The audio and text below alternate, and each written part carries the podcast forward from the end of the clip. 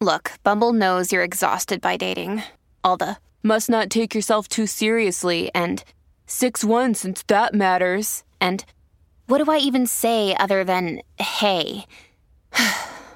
well, that's why they're introducing an all new Bumble with exciting features to make compatibility easier, starting the chat better, and dating safer. They've changed, so you don't have to. Download the new Bumble now.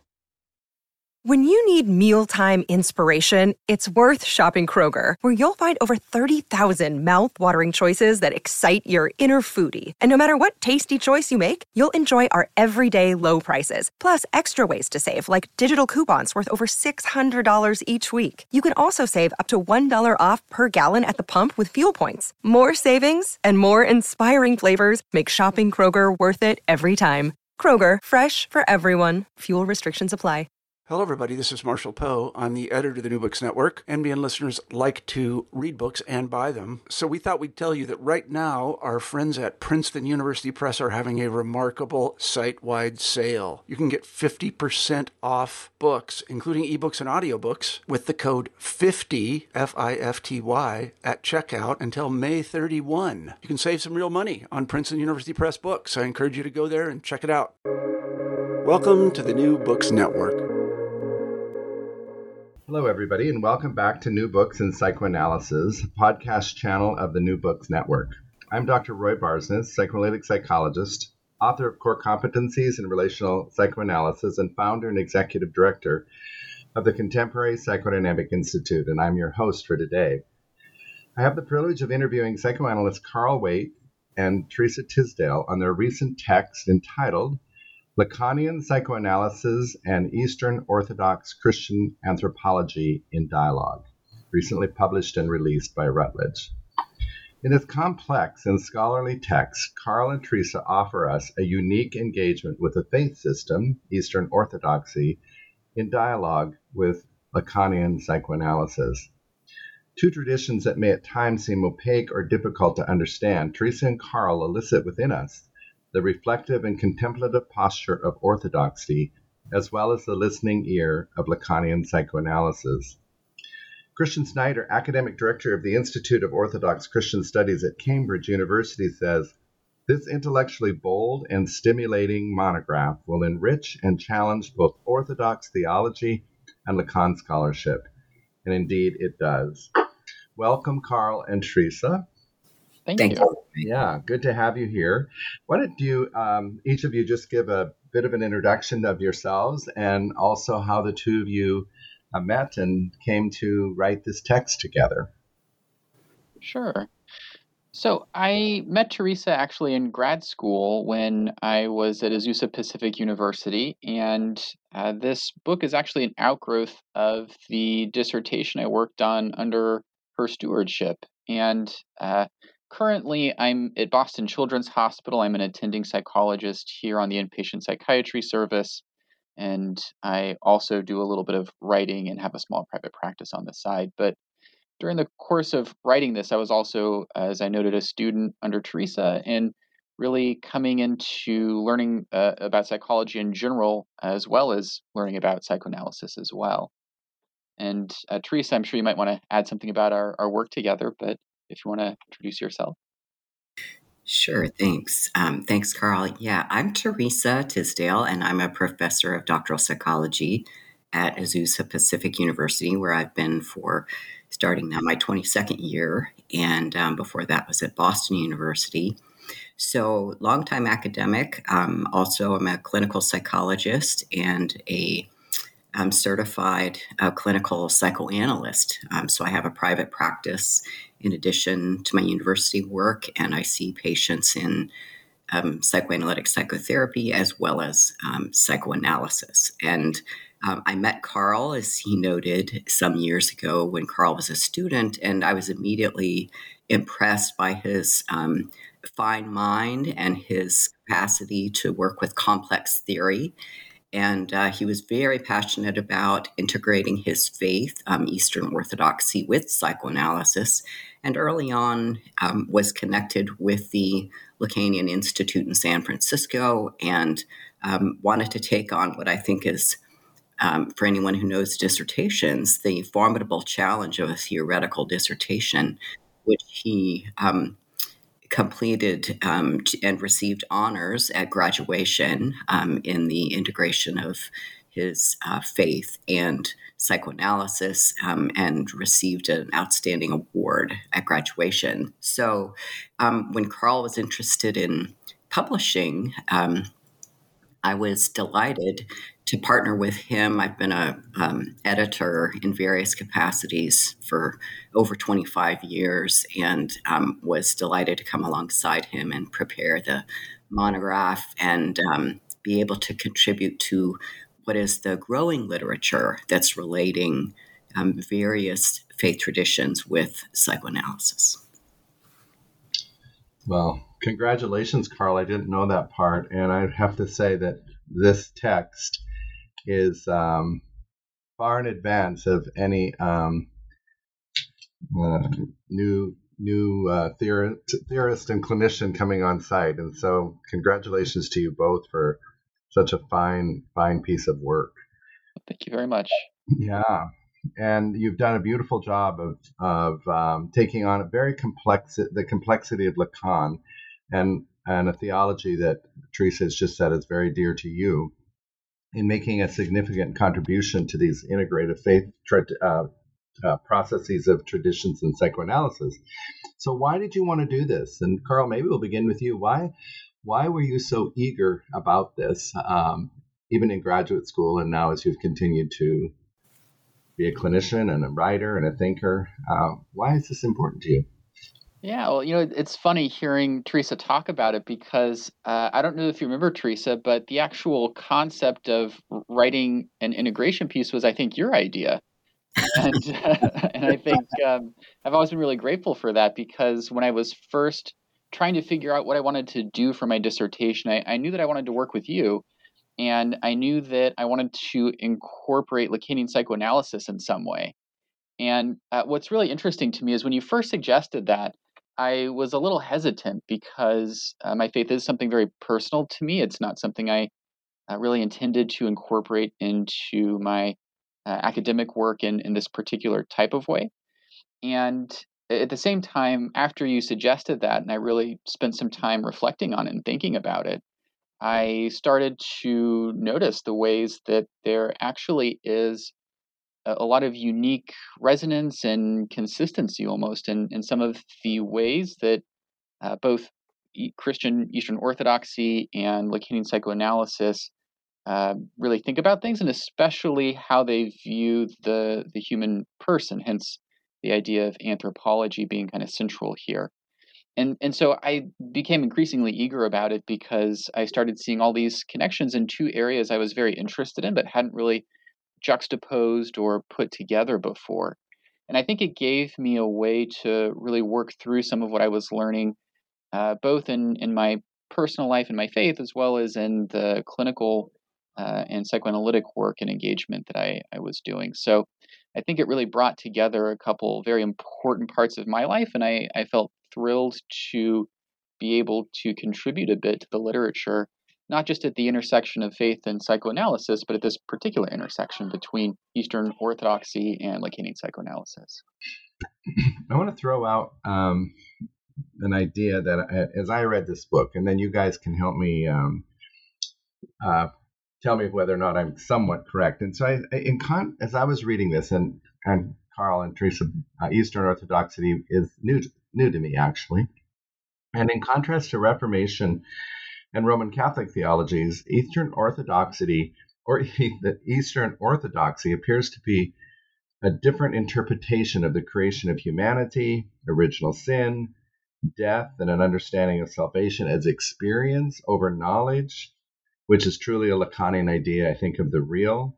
And it seems to me that these aspects form the axes in which you argue for a robust dialogue between Lacan and, and Eastern Orthodoxy. Do I have that correct, or how can you clean that up for us or clear that up for, for me and us as listeners? Yeah, I think there's a couple parts to it. One is you're right on track with Eastern Orthodoxy having a very different view of sort of the whole thread from uh, you know more Western Christian traditions. And I, I, think one of the things that was helpful to me when I was first learning about Eastern Orthodoxy was just a, a really basic distinction in metaphor. Whereas growing up, uh, what I often heard was a, a, comparison to a sort of courtroom scene where God is a judge, and you know we've done something illegal essentially, and have to get pardon through uh, the sacrifice of Christ in Eastern Orthodoxy, the metaphor is really much more almost medical that the church is a hospital, for example, that God is a physician, and that sin is an illness more than anything else.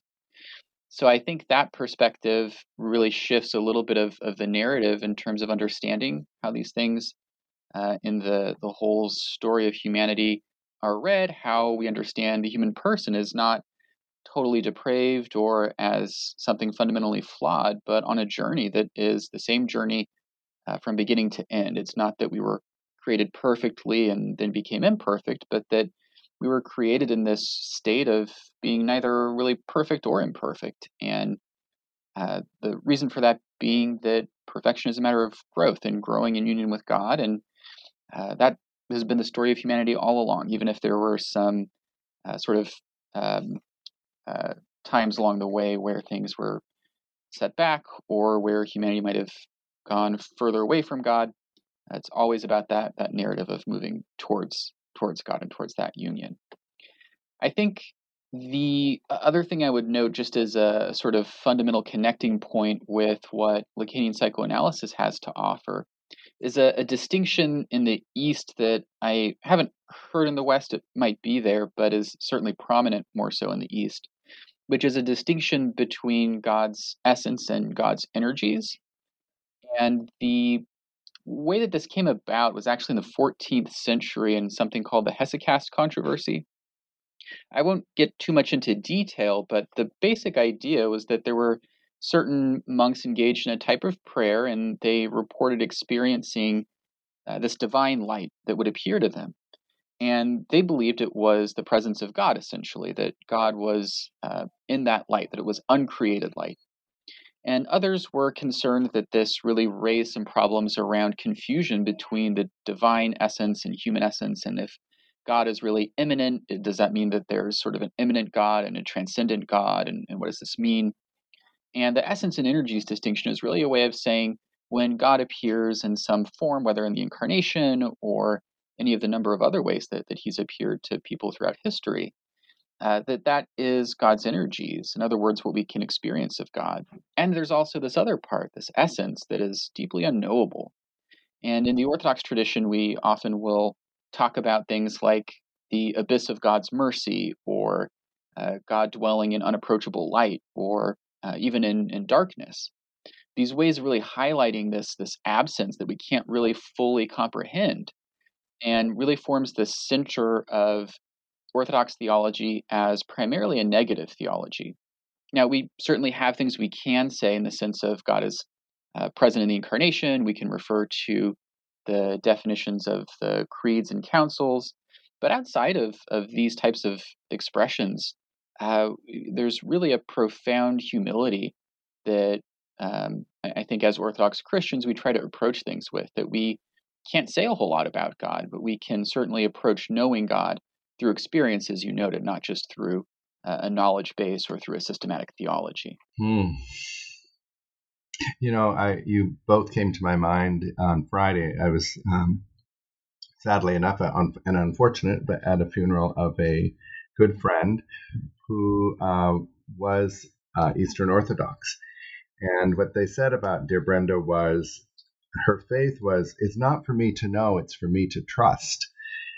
And there's something about what you're saying here about the uh, value of the unknowable, that which we can't know, uh, absence that we cannot comprehend, that um, came to my mind as as I heard uh, heard heard you just speaking now and heard of her faith journey on Friday.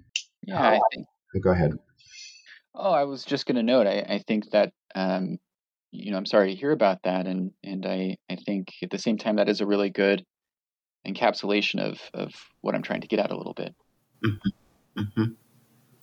Well, and I think um, to to comment on that, and, and Carl, that's a really beautiful expression of of some of the um, what I think are the the ponderous um, aspects of Orthodox theology and um, Eastern Orthodox theology. And myself, as a as a Catholic, um, I really came to appreciate the way that Eastern um, Orthodox traditions um, perceive uh, these, um, I think, very fundamental aspects of Christian faith that have to do with the nature and presence of God.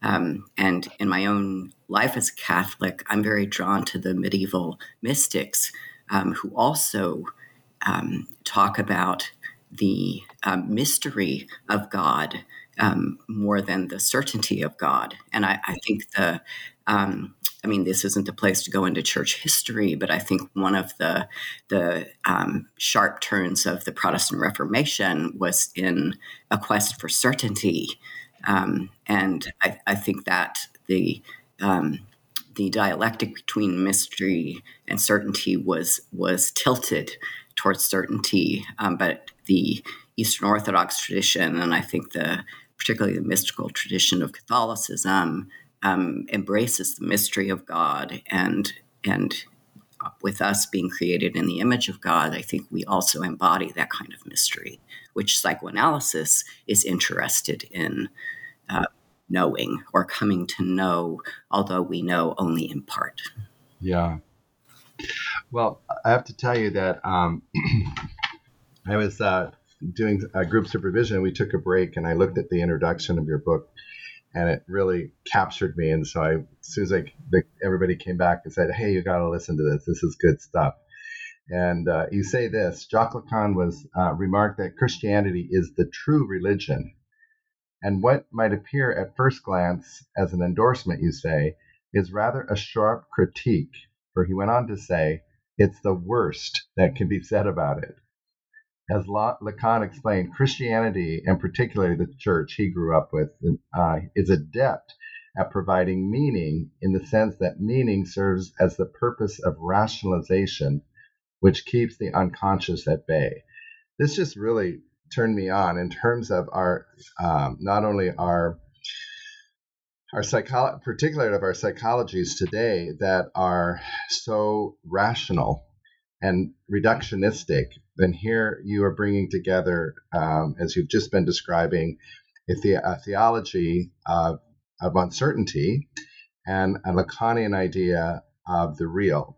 And I'm wondering if um, you can somehow help us understand as listeners and perhaps even give us a crash course in Lacanian psychoanalysis and Eastern Orthodoxy and and how you connect these two and how they, as you use the word dialogue, how they've enhanced one another um, in their in their philosophies and in your thinking as thinkers as well as clinicians.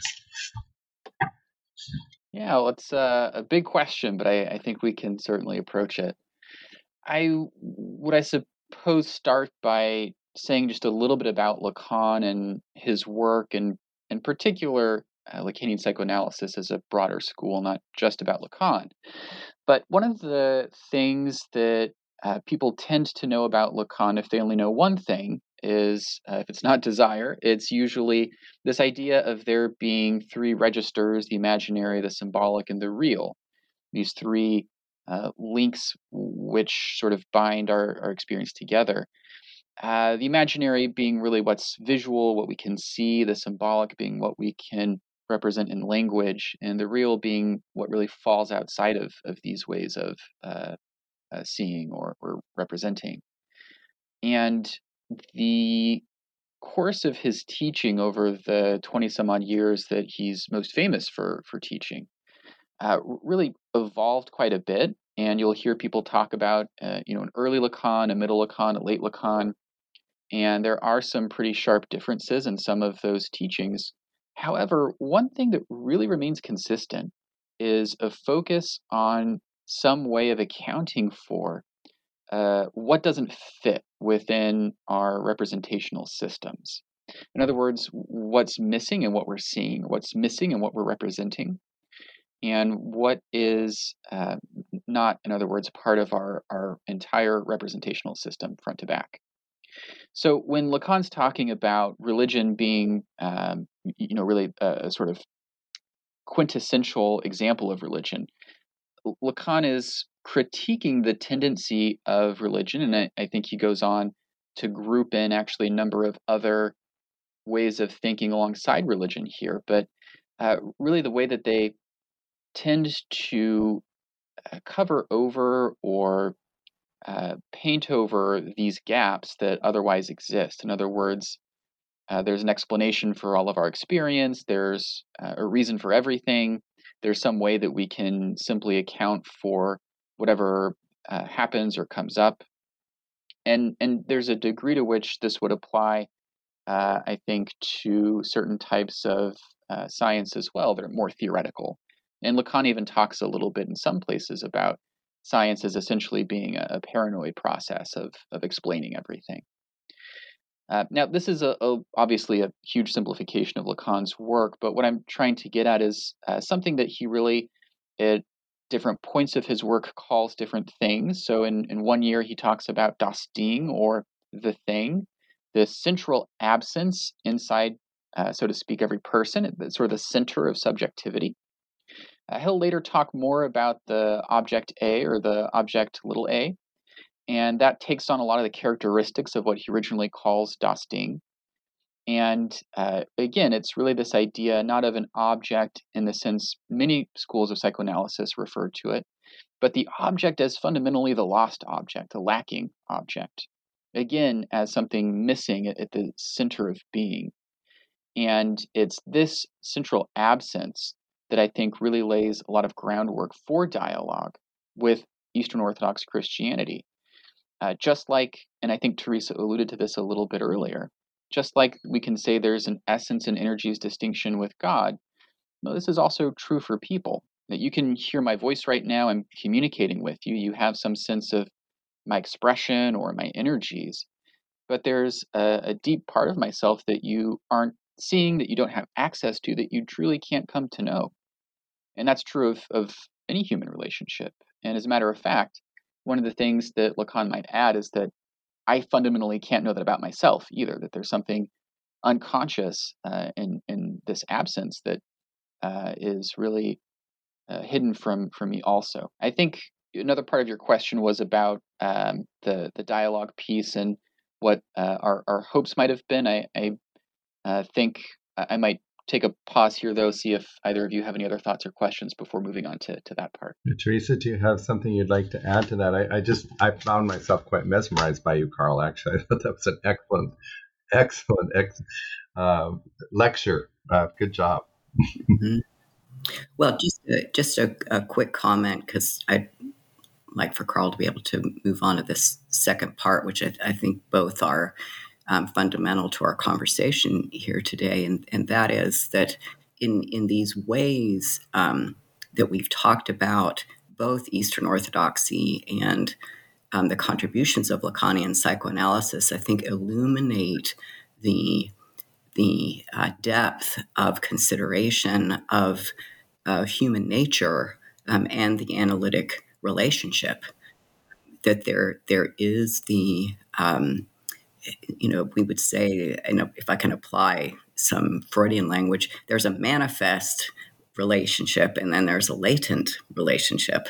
Um, and both are conscious and unconscious um, in in their um, um, in in their essence, if we might say. There's contributions at both conscious and unconscious levels to the relationship. So I think it does, as Carl noted, introduce um, a what I would say is a is a um, intellectual humility, um, a theological humility, and a psychoanalytic humility um, that we do not and cannot know fully. Um, and I think in um, in science, for example, and psychology in particular, as you noted, Roy, there's this push to know with certainty, and um, you know what we're uh, illuminating here, um, which I think threads in psychoanalysis know, is that that this is not possible. Um, and so I appreciate the the, the ways um, we have been able to articulate that um, and offer that for consideration. Yeah, I'm sure each of you experience, we all experience is that our patients come to see us and they want to be fixed. And, and when we send them down the path of uh, unknowing and exploration, which is in many ways not only the psychoanalytic path, the spiritual path of quest, um, that it is undoing in some ways. And I'm wondering if you can speak to how this presence and absence and this idea of lack is actually one of the most um, meaningful aspects of being human uh, and how that might demonstrate itself in the clinic. Yeah, I think your comment about people coming in wanting to be fixed is uh, maybe the most clear example of it. I think the it's interesting thinking about contemporary uh, psychological research in particular.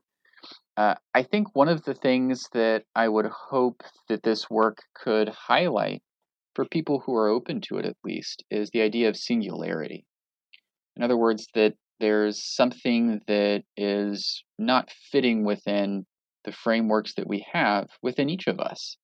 And I think the word singularity really captures that well. That is a term that uh, you might hear in Lacanian psychoanalysis. It also brings to mind the idea of a black hole, actually, which uh, I, I mention only because that's a really great example of a, a, a, situation where all our mathematical models, all our scientific knowledge really breaks down at that particular point we have no idea what's going on there because it, it fits completely not inside our, our system. Uh, there's obviously stuff we can understand around it. We can see certain parts around it, but there's this, again, singularity at the center. And I think the um, the the challenge with clinical work today is a lot of people, particularly I would say in in a consumer capitalist society where we're you know told if we desire something then let's go you know buy the thing that we need and fix it uh, people tend to have this idea about their own health as well that, well, I just need to get a certain type of treatment and then I'll be fine, I'll be fixed. And the interesting thing about this to me is really highlighted in the way that people often use the term evidence based to mean empirically supported. In other words, uh, they'll confuse the idea of practicing an evidence based way with just using some treatment that's been manualized or has had a certain number of RCTs or random clinical trials. And in reality, the idea, um, even in, in terms of the APA's definition or the American Psychological Association's definition, is really balancing that research with the clinical expertise of the therapist, but also the patient's characteristics. In other words, really needing to take that singularity into account.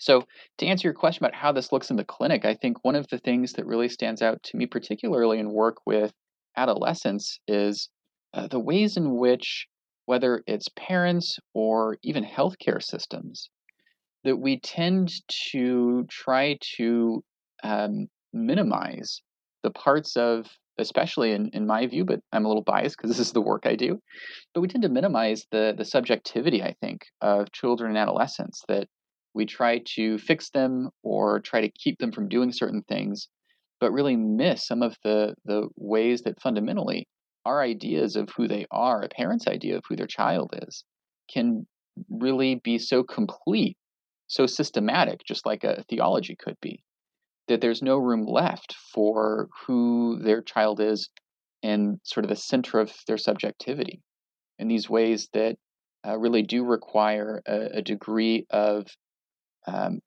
a, a negative theology. In other words, um, if you've ever worked with adolescents, uh, you either of you or you who are listening, uh, you might be familiar with the ways that they can often articulate what's not happening better than they can what is happening.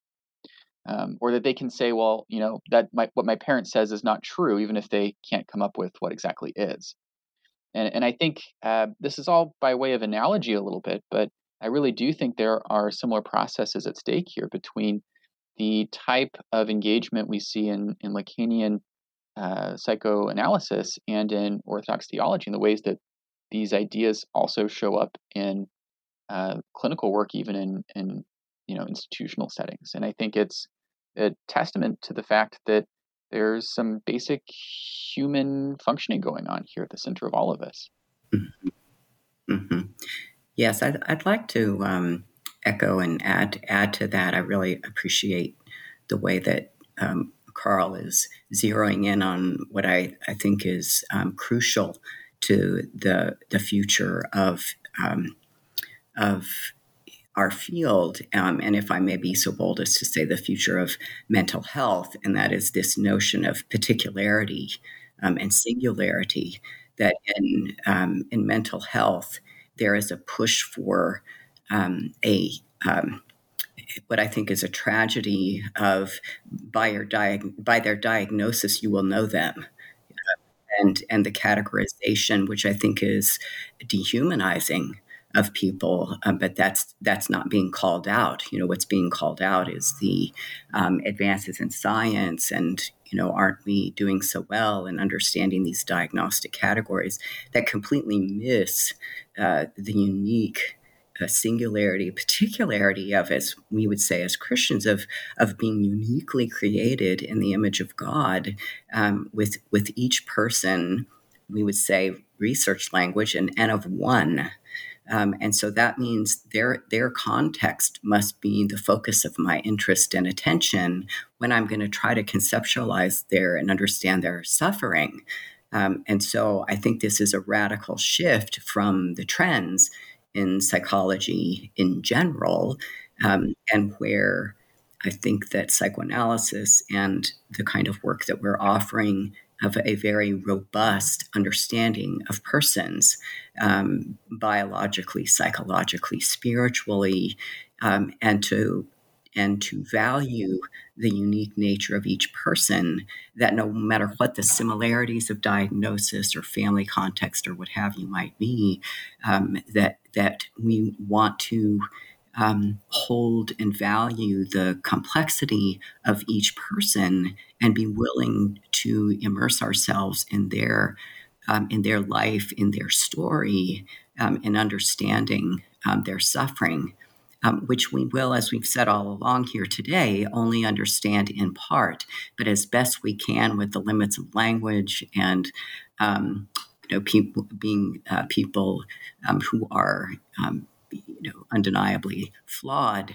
Um, but this is the process that we enter into um, in helping people understand them themselves and accompanying them in, in, the growth and hope and healing they have for their uh, future. Yeah.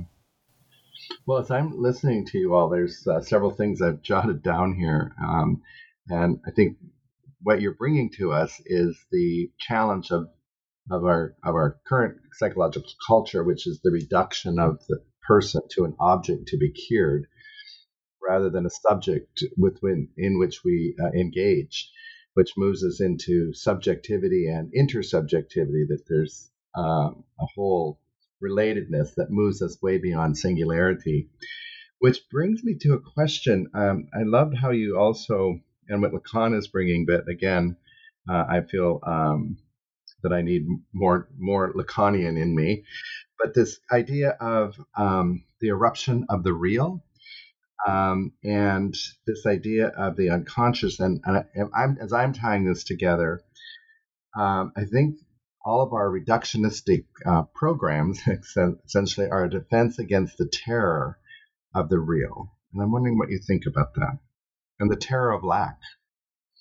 Yeah, I, I think there's uh, maybe a couple parts to it. I, I, think, on the one hand, the sort of uh, stereotypical neurotic position is to think of uh, all the ways I'm, you know, not fundamentally lacking. Either um, you know, either I can be what other people want, or that I don't need anybody else, or uh, that you know I, I don't have to uh, really give up or sacrifice anything. I can have it all, whatever that means to to any individual person. And I think again that that really is highly um, well, I think it's accentuated in the the society we have here in the U.S. And I think that uh, that sort of lack and, and the avoidance of that lack is one part of it. When it comes to the real and, and the eruption of the real, I think that's that's also part of it. Uh, although in, in Lacanian psychoanalysis, I think the word terror is really apt here. The idea is that when we come across something that uh, really breaks past our boundaries in terms of language and, and our sort of holistic explanations of things, uh, it's, it's really quite terrifying. And I think there's some degree of correlation here with the idea of terror management theory. That in, in that way of thinking, that religions, for example, are a way of just managing our death anxiety. And I think that's a simplistic way of, of thinking about it. I think even the idea of terror management theory is a way of managing terror. I think that there's a, a way that all the human knowledge that we accumulate uh, it doesn't have to, to serve that purpose, but I think for a lot of people it does serve that purpose. That if we simply can calculate everything, figure everything out, that we can, um, you know, save the planet, that we can save individuals from aging or save them from every disease. And you know, those things may come at some point, but even when they do, I think we'll find there are still people who are deeply unhappy. And I think we'll at some point start running out of explanations for why that is. And I think, again, that has to do with the fact that even in a perfect world, in an ideal world, there's going to be some lack. Mm-hmm. Yes, I think these registers uh, of Lacan, I really appreciate um, to give us a way uh, of thinking about the the um, concurrent layers at which we are processing experience. Um, and what Carl was just alluding to there reminded me of Freud, you know, who uh, we know, I'm sure most of our listeners know, um, early on was adamant about um, denouncing religion and embracing science um, because of the, I would say, the the hermeneutical power that religion had at the time um, for understanding and perceiving reality and human nature, human life, um, uh, etc. And so, um, so looking for these scientific explanations for everything, including you know the unconscious, as, as you know, Freud denounced religion as a defense against the existential um, anxiety of nothingness. If we think of of um, of um, Niebuhr, uh, then I think psychoanalysis can become, in some ways, that that same defense of trying to find,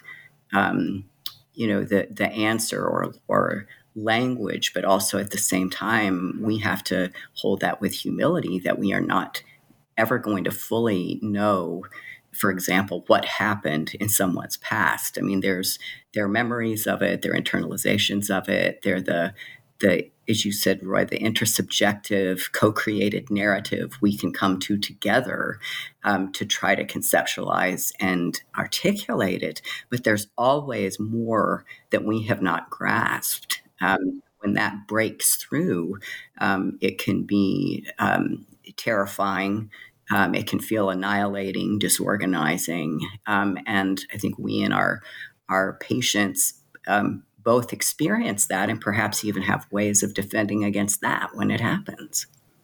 Yeah, and and not only the patient, but myself and I think other therapists as well.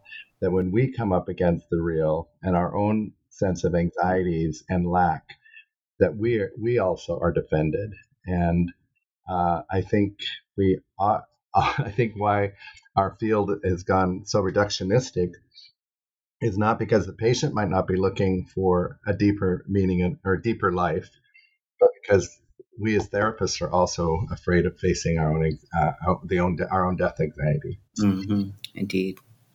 Um, so, could you? Uh, I, I, think. Oh, I'm going to read uh, a from your book here again on uh, page 74. The second way of relating to lack is through love. um, and desire, in the analytic sense, you say, is the pursuit of compensation for what is lacking in the subject. And uh, Lacan says, love is giving what you don't have. And I'm wondering if you could uh, elaborate on that. That feels pretty rich to me. Yeah, so Lacan talks about love in a, a couple of different ways throughout the course of his teaching.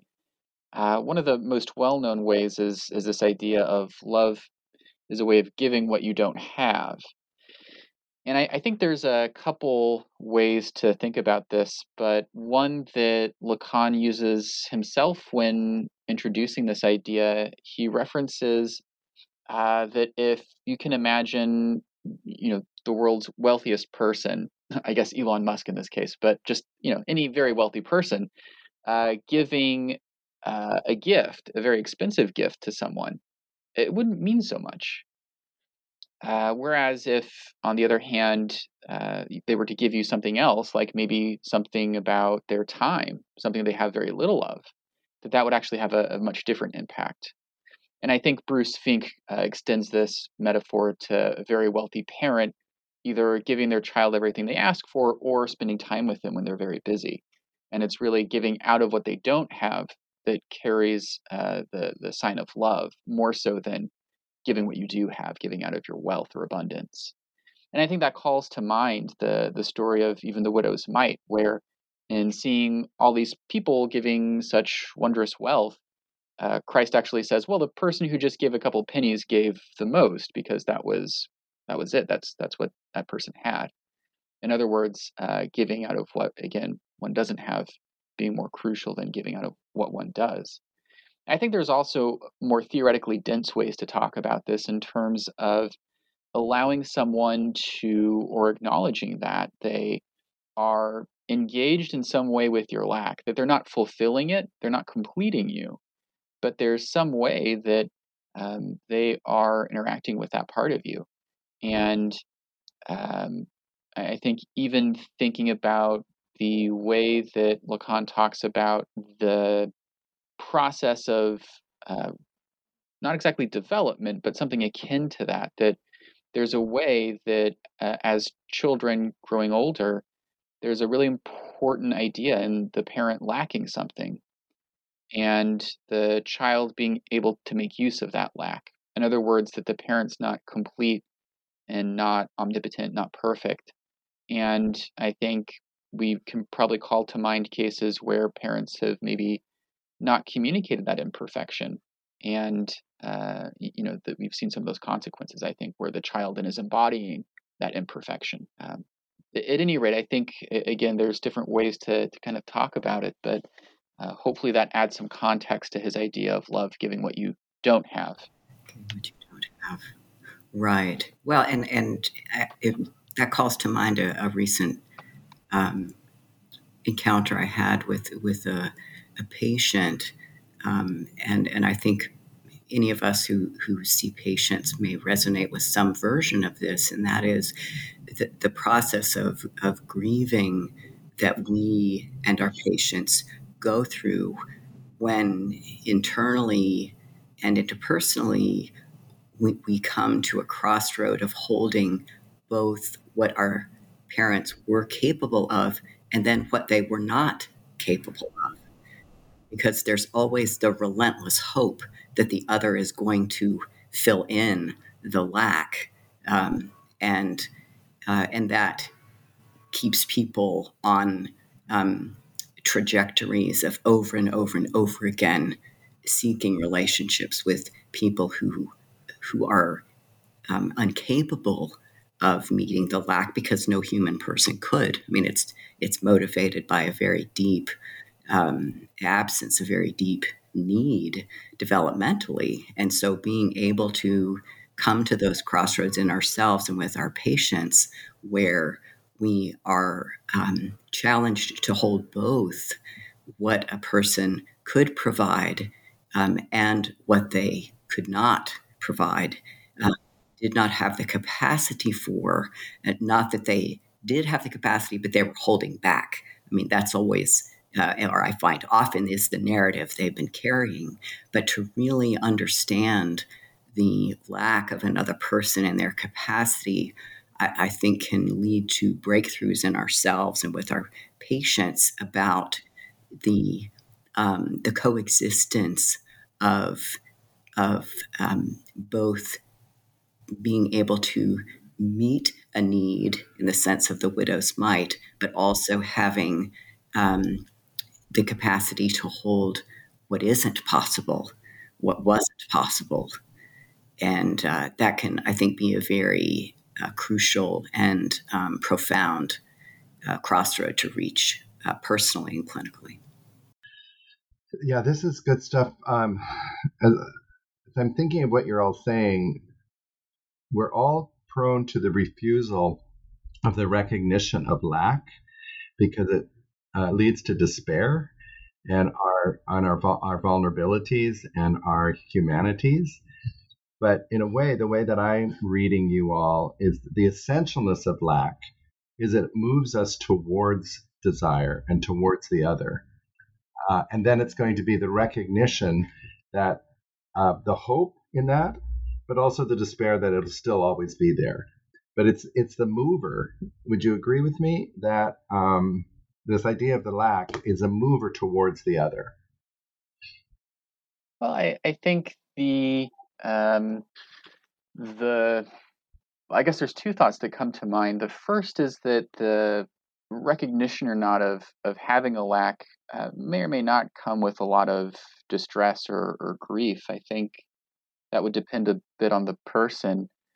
The um, process in Lacanian psychoanalysis, um, there's some authors who've uh, written at the crossroads of Lacanian psychoanalysis and Zen Buddhism, for example. And there's a way that these authors talk about a certain emptiness that you arrive at in the process or towards the end of an analysis that isn't so much a, a true emptiness, but a, a relinquishing of our narcissistic ideas of who I think I am or all the ways I think I'm complete. And that at, at the other side, there's a sort of non ego space where there's still a, a, self to some degree, but it's it's not the same narcissistically invested sense of self that we might have to start with as a defense against that lack. That's very nice. That narcissistic idea of completion. Mm-hmm. Mm-hmm. Yeah, and I think the reason I mention this is because I don't know from a Lacanian perspective if we would say that lack necessarily draws one towards the other. I, I think in a certain sense, um, there is in in cases at least for in Lacan would by the way in, in Lacanian psychoanalysis, uh, everybody is either you know some type of, of diagnostic category and and a broad swath of people would generally be neurotic. And uh, the reason I mention that is because uh, when Lacan talks about neurotic structure, he's talking about a, a, large number of people, a pretty common situation, in other words. That for someone who is neurotic, that uh, there's that you know denial maybe in some way, um, not necessarily in uh, the, the, you know technical sense of denial, but talking about repression, displacement, and, and these types of defenses that keep at bay our, our acknowledgement of the lack. Um, it, it, really is meant in a lot of ways to um, uh, really again protect ourselves, or in some ways engage with the lack in the other, which is uh, I think one way in which that lack can move us in that direction. I think it's also a way of recognizing um, once we are coming to that that different position in, in relationship to lack that um, the lack that we have is also uh, uh, the lack in the other which is why lacan mentions that you know desire is the desire of the other. And there's that ambiguity there both desiring the other but it's also what the other desires.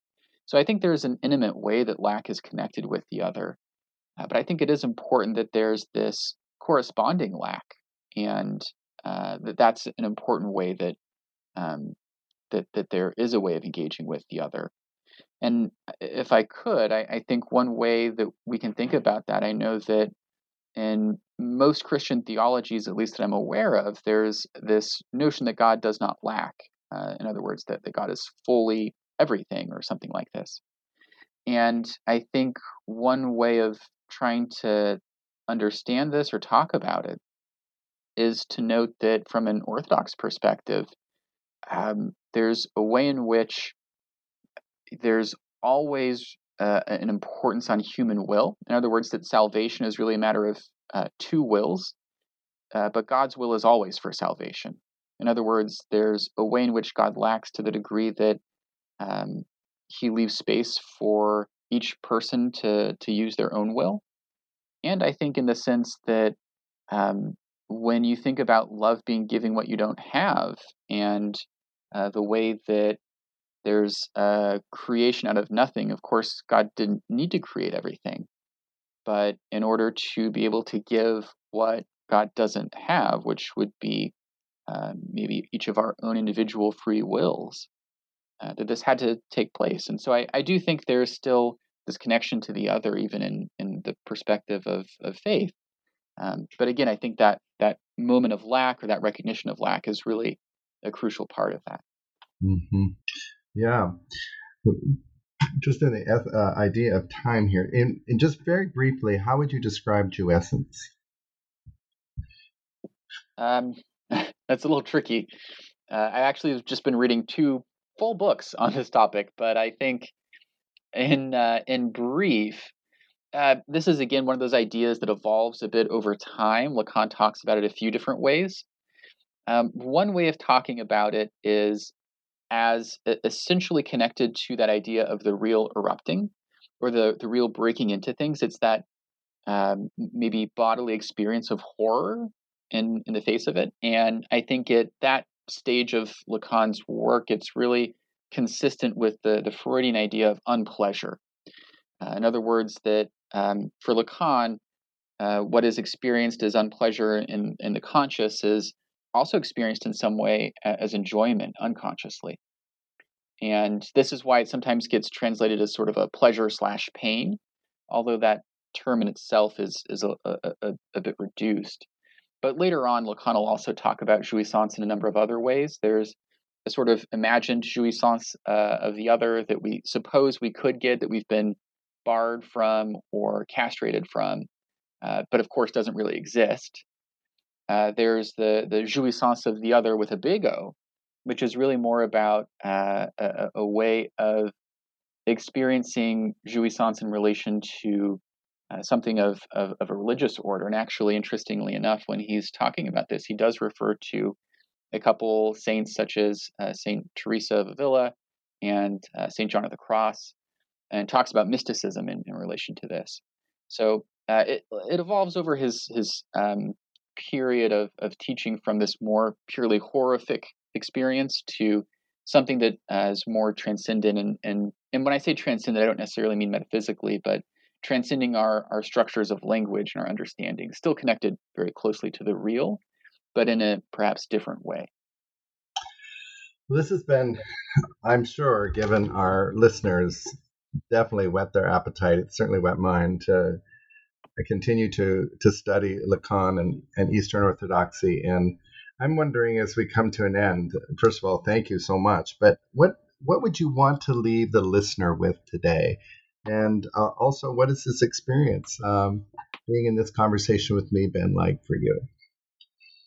Well, I, I think in terms of the first question, what I would want to to leave listeners with um, I, I guess it would really be that idea of singularity. I think even if you aren't a clinician or you aren't religious, I think it's important that people are, um, well, giving, um, I don't know, giving giving themselves the the dignity of of being a singular being and not being identical to anyone else, no matter what diagnosis or label or category that there is.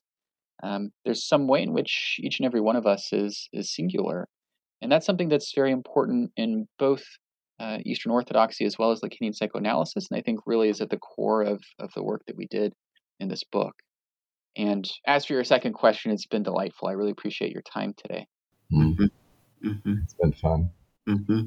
Yeah, and just to to add to that. Um, briefly, I, I think um, I, I, was in my mind just as, as Carl was saying, singularity. Um, the, the, the word I've I've used in my own mind is particularity, and I think it's a shift from from the uh, by their diagnosis we will know them um, into a um, by their em- embodied and embedded context we will know them and so it's a press for um, for complexity um, and to hold, which I think is a theological value as well as a, a psychoanalytic value, is to hold the the uniqueness um, and value of each person, um, and to bring that sort of embodied presence ourselves uh, into the room. Um, what I also hope from this interview and from this book um, is to to add to the the growing conversation in psychoanalysis between religion and psychoanalysis that for so was overshadowed by Freud. And then after his death, as psychoanalyst Randy Sorenson noted, you know, the literature began to peak with an emphasis on religion um, and psychoanalysis. Winnicott, Fairbairn, others, you know, began that conversation.